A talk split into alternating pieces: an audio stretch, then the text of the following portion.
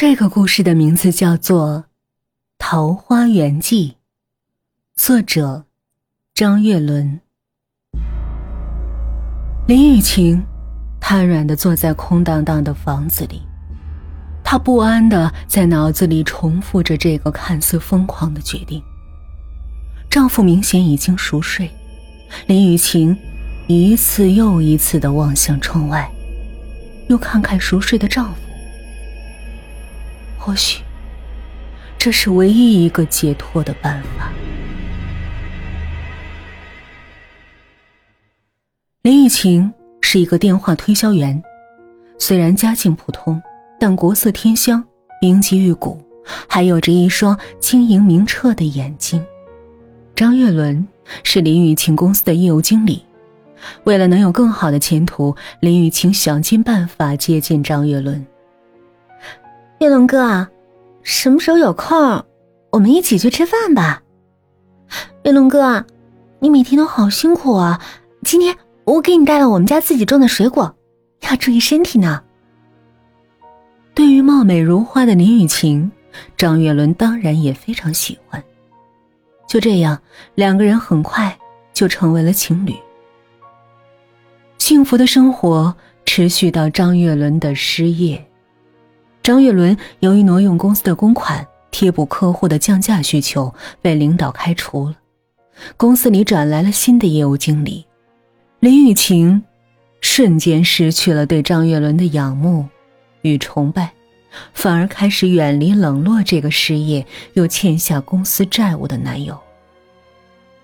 张月伦的生活不仅失去了林雨晴的关怀，而且非常窘迫。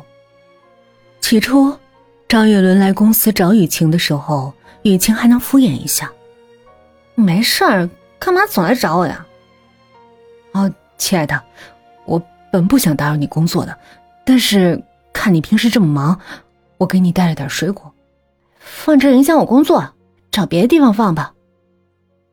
可是时间长后，林雨晴和新的业务经理逐渐产生了感情。新的业务经理叫庞国峰，庞国峰是科华有限公司法人代表庞国虎的儿子，富豪之子。来这儿工作是因为在家里不务正业，被老爷子轰出来，自食其力。林雨晴和庞国峰的感情日益升温，终于和张月伦提出了分手的要求。尽管张月伦再三恳求，林雨晴还是毅然决然地分手。为了能不伤害曾经的男友，林雨晴对他和庞国峰的恋情必然不提。直到后来的一天，当张月伦再次去公司找林雨晴的时候，他看到了令他触目惊心的一幕。峰哥啊，总给我买这么贵的东西，只要我的宝宝喜欢，这都不算什么。庞国峰与林雨晴的甜蜜重重的扎在了张月伦的心上。张月伦也终于搞清楚林雨晴要分手的真正原因。为了能体面的竞争，张月伦卖掉了自己的家产，买来了非常贵重的求婚礼物，并邀请庞国峰与林雨晴共度晚餐。他想公开的和庞国峰抗衡，并证明自己对林雨晴的爱有多么的庞大。他并不知道庞国峰所隐藏的真正实力有多可怕。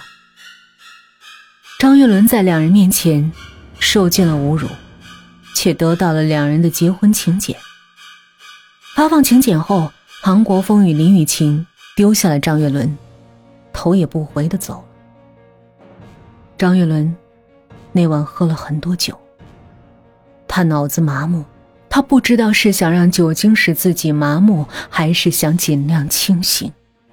或许喝死过去，一切就结束。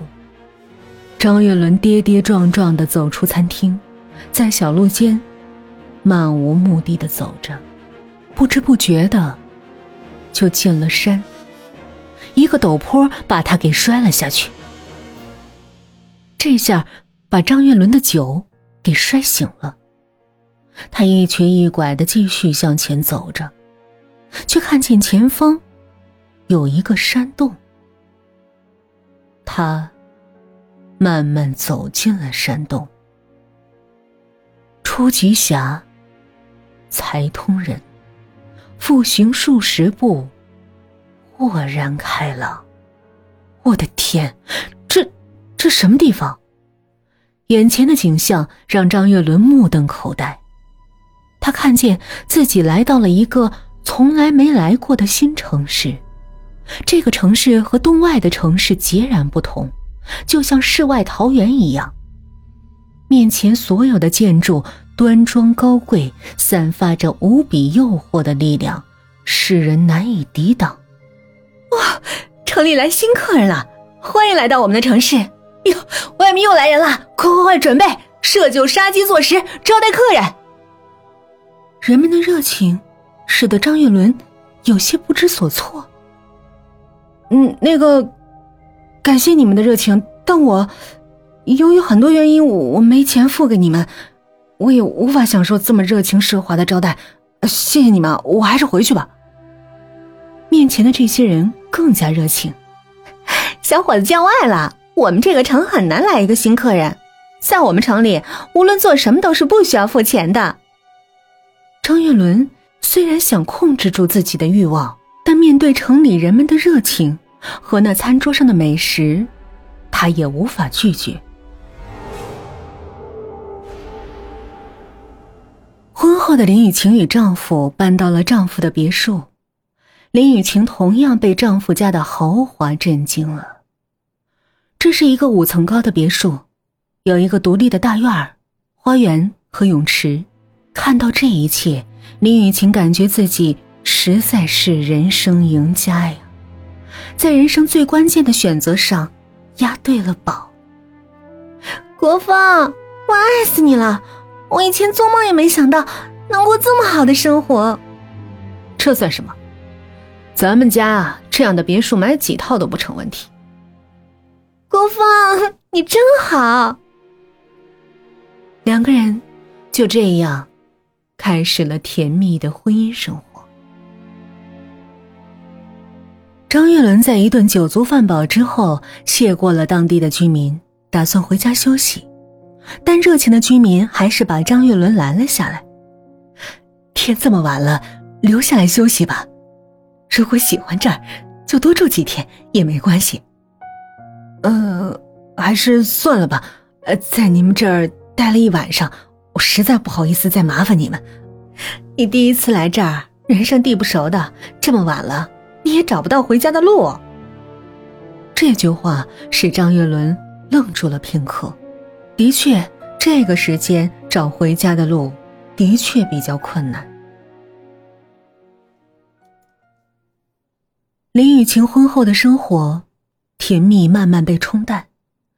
近距离的长期接触使林雨晴渐渐发现自己的丈夫是个控制狂，甚至还有些精神变态。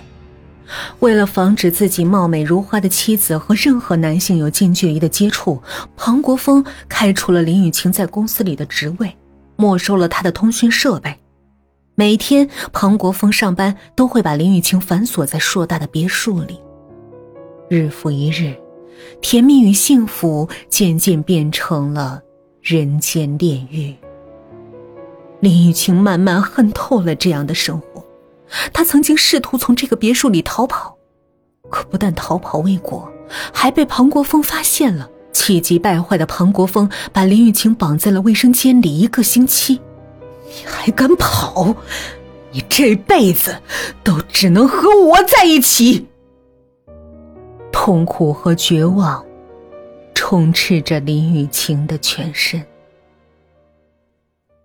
张月伦每天都被城里的人热情款待着，但这种生活虽然美好，时间久了却也有些枯燥。他甚至怀念曾经想尽办法还清欠款的生活。有目标，有期盼，有着人生该有的努力奋斗，有人生价值。而这里一切奢华都有，无论想要什么，城里的人都可以满足自己，唯独缺少了人生最基本的价值。张岳伦也试图很多次想离开这个城市，但无论如何也找不到那个曾经的山洞。终于在一次和城里人聊天时，张岳伦说出了自己的要求。我什么都不用你们满足我，真的，我很感谢你们一直以来对我的照顾，我就想回家，你们能帮帮我吗？城里的人面面相觑，又同时把脸转向他。你自从来了这儿就回不去了，你还记得你是如何来这个山洞的吗？张岳伦的记忆瞬间回到了那天晚上，然后整个人都愣住了。张岳伦的尸体是很久以后才被人无意间发现的，当天他喝醉酒从山崖上坠落，已经摔死了。而他来到的这个地方实际是阴间的城市。为了满足张岳伦，城里人给张岳伦施了一种法术，法术过后，只要再有人从高处坠落摔死，他的魂魄就可以借由那个死去的人身体在阳间复活，而死去的人的魂魄就会来到这个城市。林雨晴实在受不了这种生不如死的生活了，于是在一个夜晚，她决定趁丈夫熟睡爬到别墅的房顶跳楼自尽。林雨晴瘫软地坐在空荡荡的房子里，她不安地在脑子里重复着这个看似疯狂的决定。丈夫明显已经熟睡，林雨晴一次又一次地望向窗外，又看看熟睡的丈夫。或许这是唯一一个解脱的办法。林雨晴悄悄地爬到房顶，纵身一跃跳了下去。当林雨晴醒来，发现自己躺在一个陌生的城市，这个城市非常奢华，让林雨晴目瞪口呆。城里的人对她很热情，太好了，小伙子终于回去了，呼唤成功了。而张岳伦醒来的时候，却发现自己被绑在了地下仓库。经过不断的轮回，张岳伦和林雨晴终于同时在世外桃源相遇，他们互相深情地望着对方，拉起了手。如果当初我们一直在一起，那该有多好。